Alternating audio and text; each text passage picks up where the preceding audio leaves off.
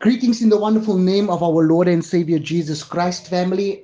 I am so blessed to share this message with you.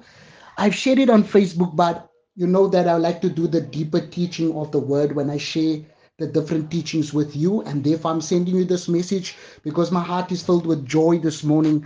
And um, I thank God that each and every one of you all that connected on Doctor Darren's um, program yesterday.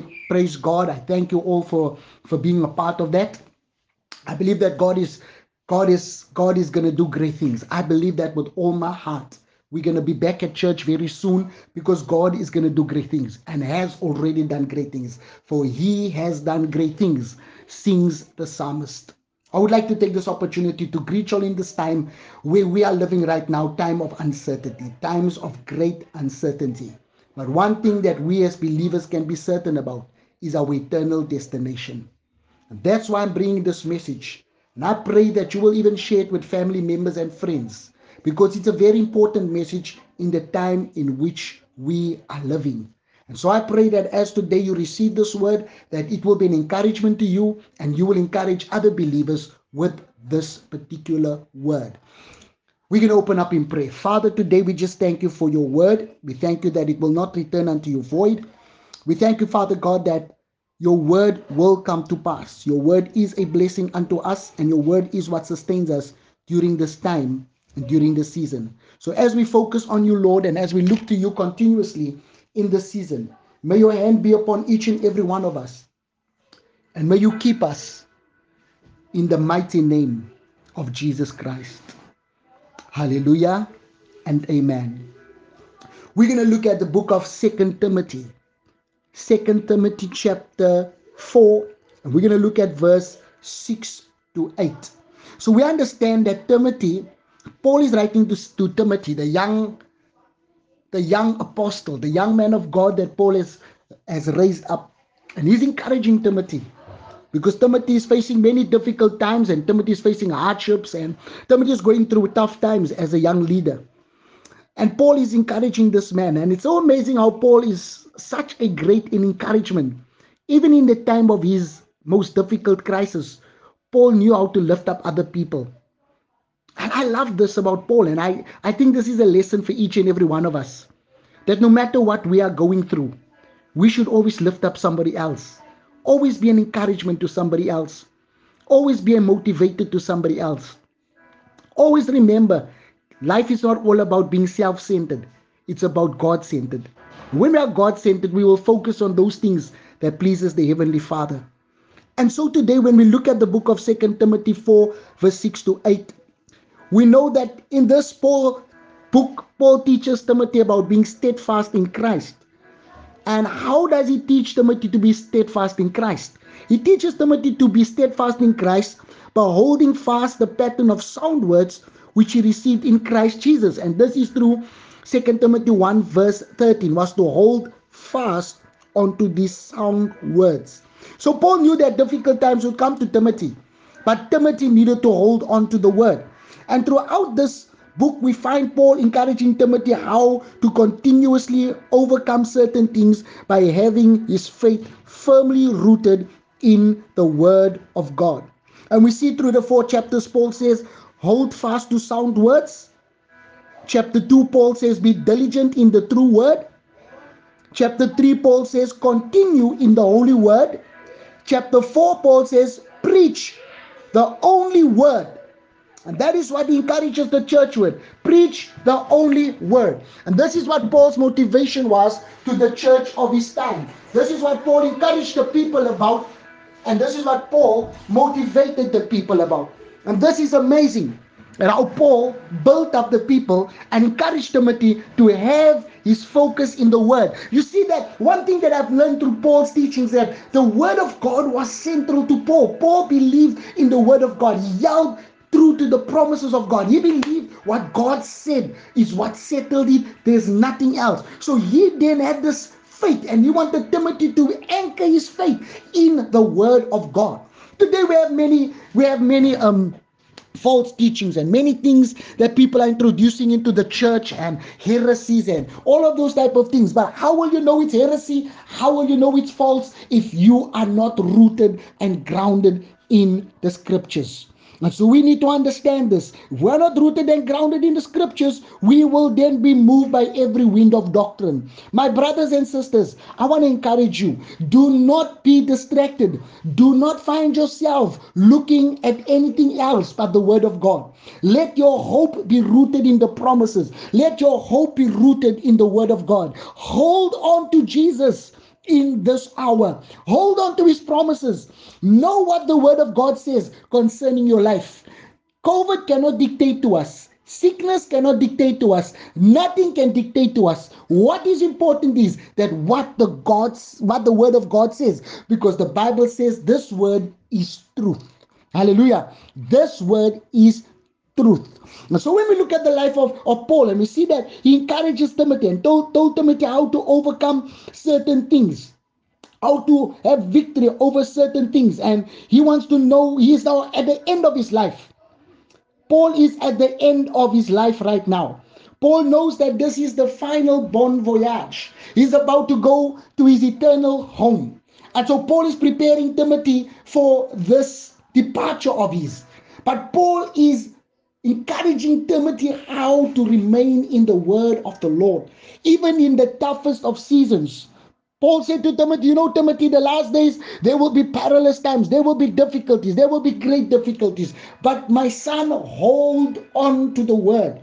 As a pastor, that is what I want to encourage you. Right now, your focus should not be to the north, the south, the east, or the west. Your focus should be in Jesus Christ. Have your focus in the word, remain in the word.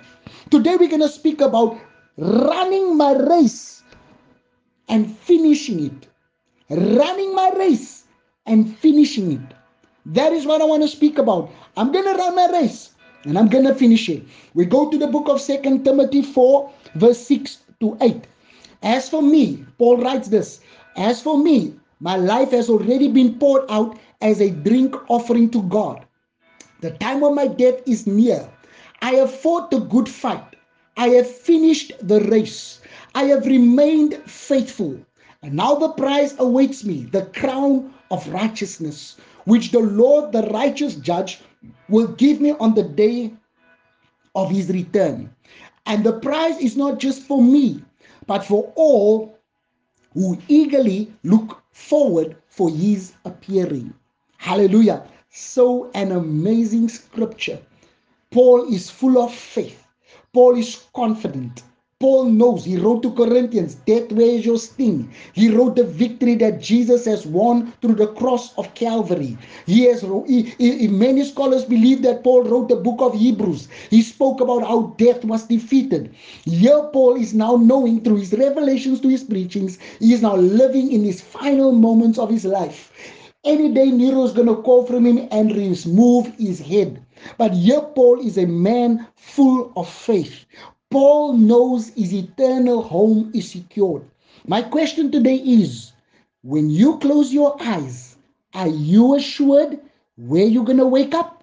Are you for certain that you're going to spend eternity with God? Remember, this eternity can only be experienced through you being born again. If you are not born again, you will not enter into the kingdom of God. Remember this. If you're not born again, you will not enter into the kingdom of God.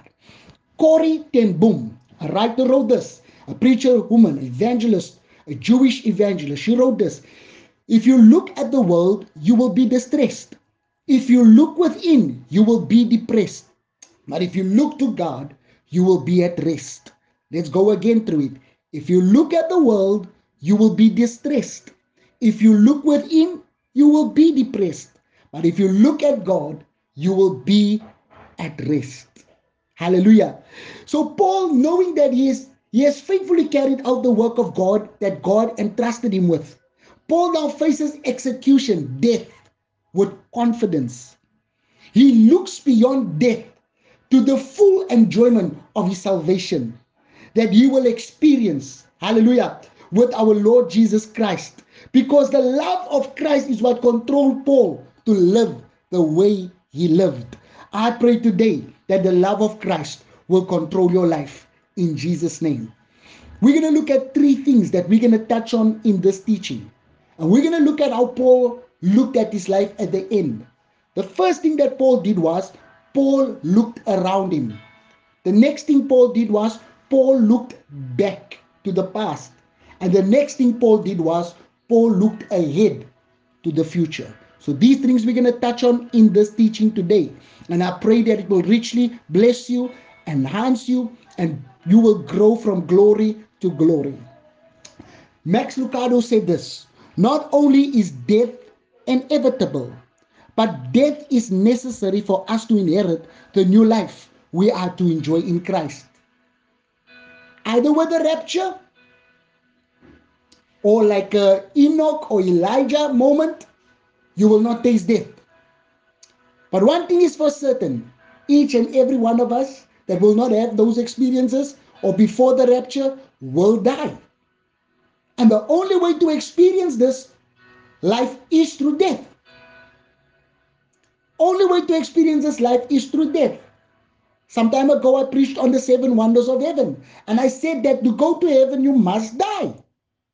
You have to die. Or like I say again, you must have an Enoch experience. You must have an Elijah experience where fiery chariots come and fetch you. Or like Enoch, you will be no more. So remember this. So Paul now came to this place where he realized that life is short. Is not life is short. His time is short. He doesn't have much time left. And he's writing to this young man, Timothy, to build this young man up and to encourage Timothy. And he's telling Timothy, you know, Timothy, I have done what I'm supposed to do. I have now poured out my life as an offering. My time for death is near. I have fought the good fight of faith. I have finished my race. I remain faithful. And now my prize awaits me, the crown of righteousness, which the Lord, the righteous judge, will give me at his return. Hallelujah. And this prize is not just for me, but for all who eagerly await him. So this prize Paul is speaking about, the crown, is surely going to be at the judgment seat of Christ for every believer. Now there's the white throne judgment, and there's the judgment seat of Christ. The judgment seat of Christ, we, those who are born again as we are, will receive rewards for what we have done in the earth. And then there are those on the judge, the white throne judgment, they will then be condemned to eternal hell.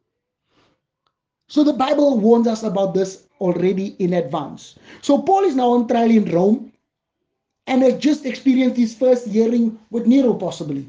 And Paul has been in prison several times. But now Paul knows that this time it's the last. It's final. I'm sure God must have witnessed to Paul that it is his time to go. Because that's why Paul now knew his time was coming to a close. I heard a story about a man called Benson Idahosa, and, he, and I, I was quite shocked. About a week ago, I read this article on Benson Idahosa. He was busy with a crusade in another nation, and his mother died. And they called Benson Idahosa to say, your mother has passed away. And Benson Idahosa wrote this back. He said to them, God didn't speak to me about it, so my mother shall live. When I return after my crusade, I will, I will pray for my mother, and she will rise from the dead. For ten days, they left his mother to lay in his bed, because he said to the people, put my mother in my bed. And the people said, but your bed is going to stink because your mother's body is going to decompose. Benson Idahosa said, put her in my bed. It's my bed. If it stinks, it stinks. And they left the mother in his room for ten days. And after ten days, he came back and said, because God did not tell him that his mother was going to die, he's now going to raise her from the dead. And yes, he did raise her from the dead. What is my, what am I trying to say? Paul must have had the witness in him that it is time to go.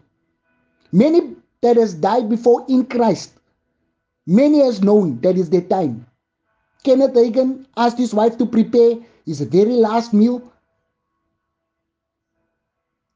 something that he really liked. And after he ate his meal, he bowed his head, went to be with the Lord. I never read, read it about another great man of God that went to the kitchen, saw his wife busy preparing the food, and he said to his wife, they're coming to get me, they're coming to get me. His wife thought he was maybe losing his mind because he's an old man. But later, as he, was, he went to go and sit in his favorite chair in the dining room, he said to his wife, here they are. Here they are. I'm going now. He bowed his head to be with the Lord.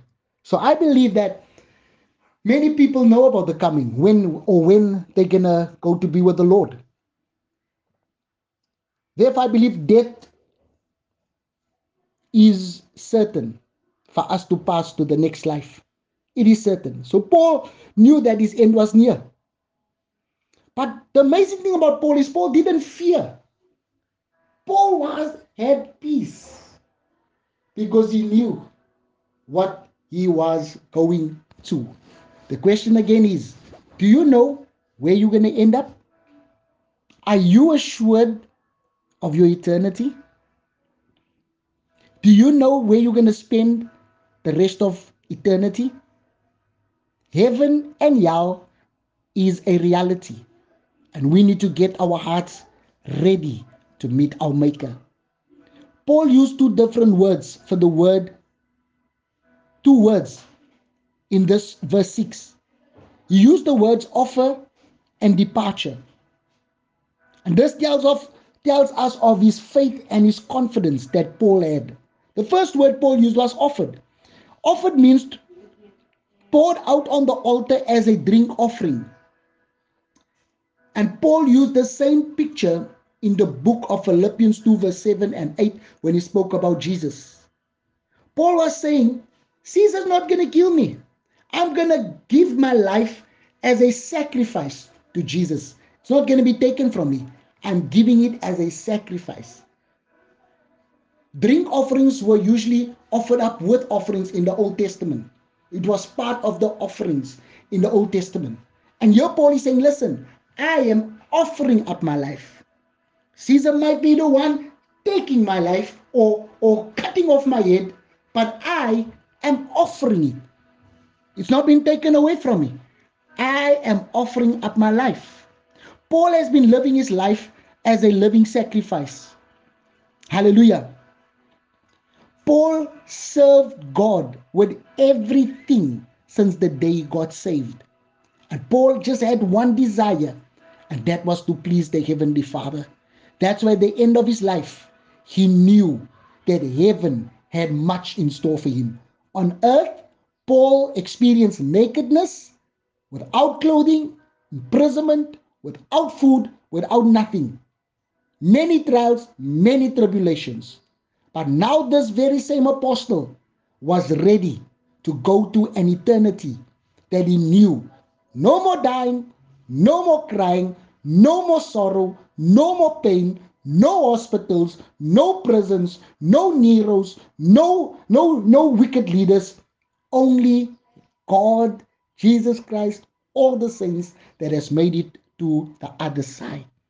So Paul has been expectant. Paul has been preparing himself for this great moment.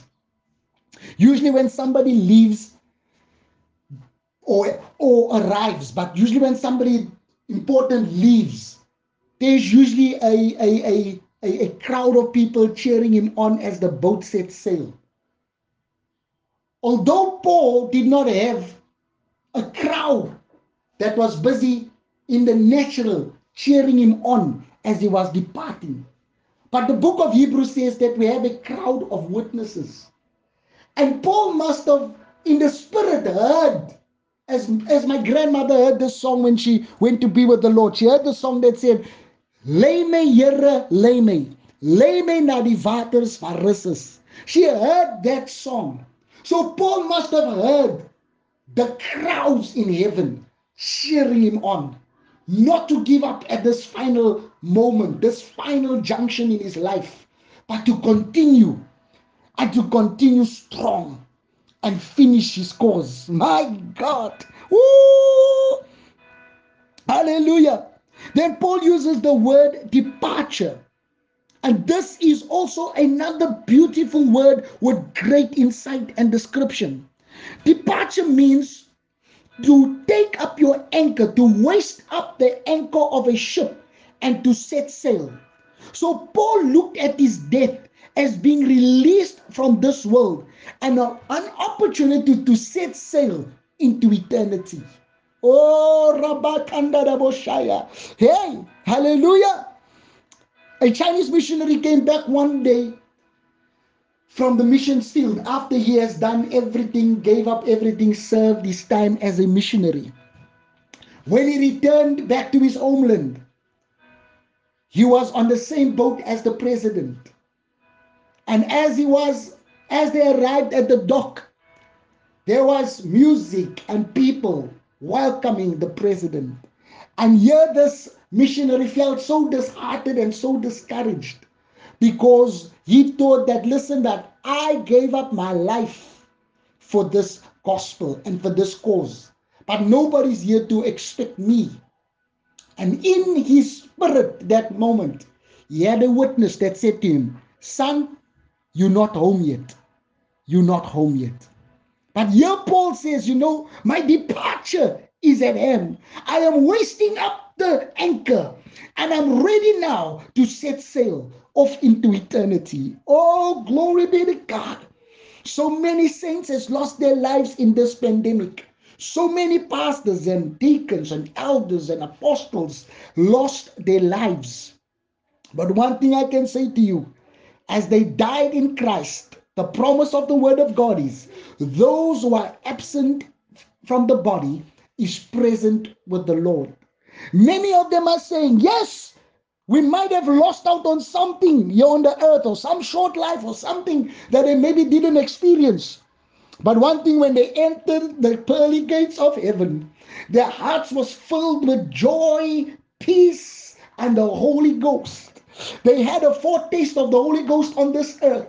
But when they set sail into eternity, hallelujah, the crowds and the witnesses and the people, I'm sure that they have impacted, the angels of heaven. I don't know what the welcoming, what the welcoming party is going to do when we enter through the pearly gates. But one thing I know, the Bible already says, for one soul that comes to repentance, heaven rejoices. So I'm sure that the Bible says, precious in the depth of the eyes of the Lord are his children. So I'm looking at this and thinking, when we entered the pearly gates, I'm just trying to picture this, because it builds an excitement in me, ready to meet my master and my maker. Here the people are that you have led to the Lord, the people's lives you have impacted, they are waiting for you, they are singing praises, because God, some, some, the child, one of God's children has just come home. Glory be to God. Many people that had encounters in heaven never wanted to return. They just wanted to stay there. Many people that had near-death experiences said, we're not going back, because here is where we find the peace that we've been looking for in the earth. I'm encouraging somebody today, do not make this earth your home. Heaven is your home. Hallelujah. So Paul uses this. And then Paul also uses another word, which means tent, to take down a tent.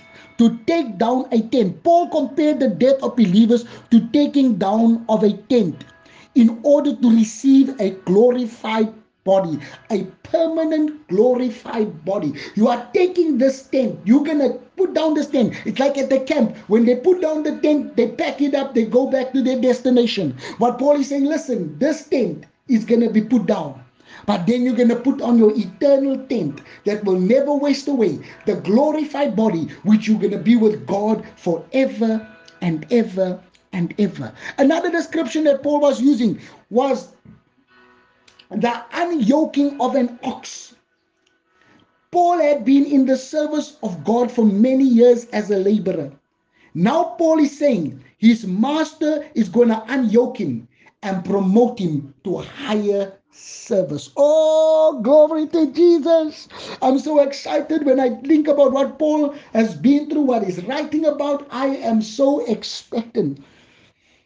A man of God died about two weeks ago, and I heard this message of this man of God. He preached a message, said, I am ready to die for Jesus. I am ready to go. He sent somebody a message and said, I am ready to meet my maker.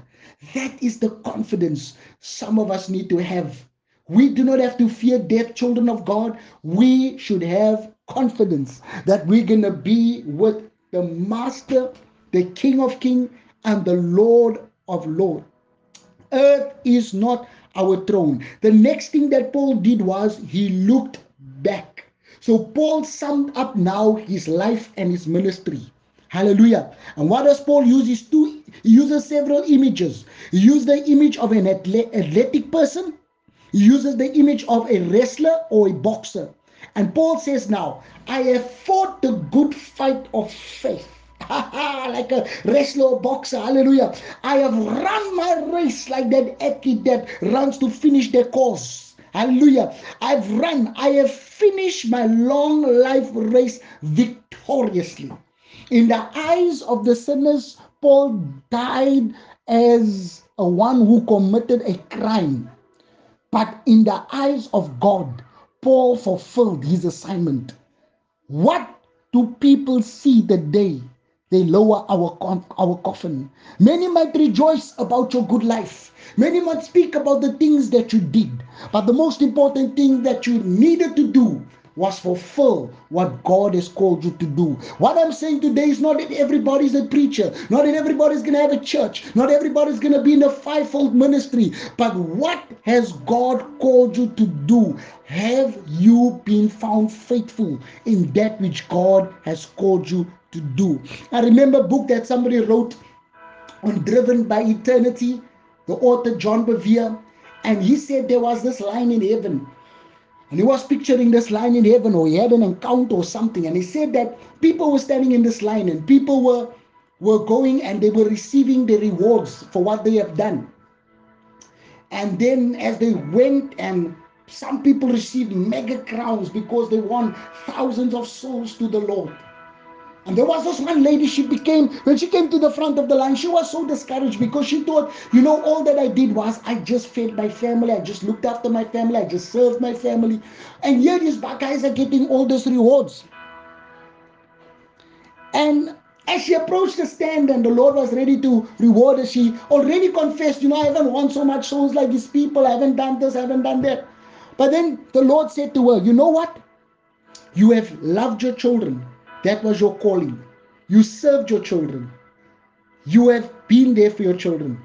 And look at the result of your children today, because you fulfilled your call. And that woman received a reward because she did what God wanted her to do. What is God telling you to do? Are you fulfilling the purpose to which God has called you? Paul says, I've run this race. I'm not going to be disqualified. I have kept the faith. I have done what I'm supposed to do. Paul was confident that he now was to receive the prize that so long awaited him, that which he was looking for or looking to in eternity. He was now so expectant for life after death, because he was going to do. Because listen to what the Bible says. One of my favorite scriptures in the book of Acts chapter twenty and verse twenty-four. But my life is worth nothing to me unless I use it to finish the work assigned me by the Lord Jesus. The work of telling others the good news about the wonderful grace of God. This was Paul's assignment. But he said, my life is worth nothing to me unless I use it to finish the work to which I've been called. That's how Paul saw his life. It was worth nothing if he didn't do what Jesus called him to do. Church, we need to rise up. We need to run the race. We need to finish our course in the mighty name of Jesus Christ. The next image that Paul uses is that of a steward who had been faithfully guarding his master's deposit box. Paul says, I have kept the faith. I have guarded my faith. Hallelujah. I've guarded my faith. I've kept the faith until the end. I have not given up. I have not thrown in the towel, but I've kept my faith. Paul was looking back at his life without regrets. A man of God always used to say this. He said, the biggest thing that's going to be in heaven for those who have made it is regret. Because for some who has not lived their lives to the full potential, but just lived to make it to heaven, is going to come into heaven with great regrets. But here Paul says, my life was useless if I did not live it for Jesus. Now I am ready to be promoted to the next life. Now I'm ready to go on to spend, to be in eternity with my Maker. Hallelujah. Paul was not always the popular one. Paul was not always living the comfortable life. But Paul remained faithful. And that is what, that is what counted. The last thing that Paul did was, Paul looked ahead. Hallelujah. Paul looked ahead. As an athlete that wins his reward in a race, the crowd cheering on, He goes and mounts the podium, and he receives, in those days they used to receive a wreath on their head. This wreath on their head was like a flower wreath garland that was nicely put together to put on the winner's head. But Paul says, listen, I am about to receive my crown. The word crown here means Stephanos, the victor's crown. Hallelujah. And here we get the name from Stephen, from this word. And here Paul was not saying, I'm going to get the victor's crown. I'm going to get the crown that showed I have run my race faithfully. I have finished my course.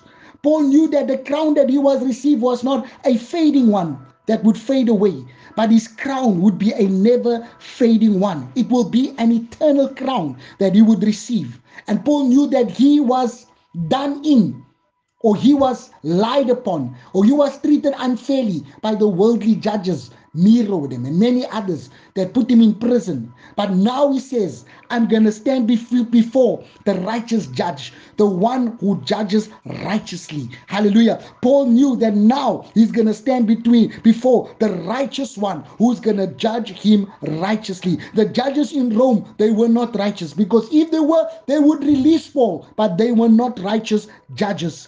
And Paul Paul had tried many times in the different courts, one after the other, to be set free, but they would not let him go.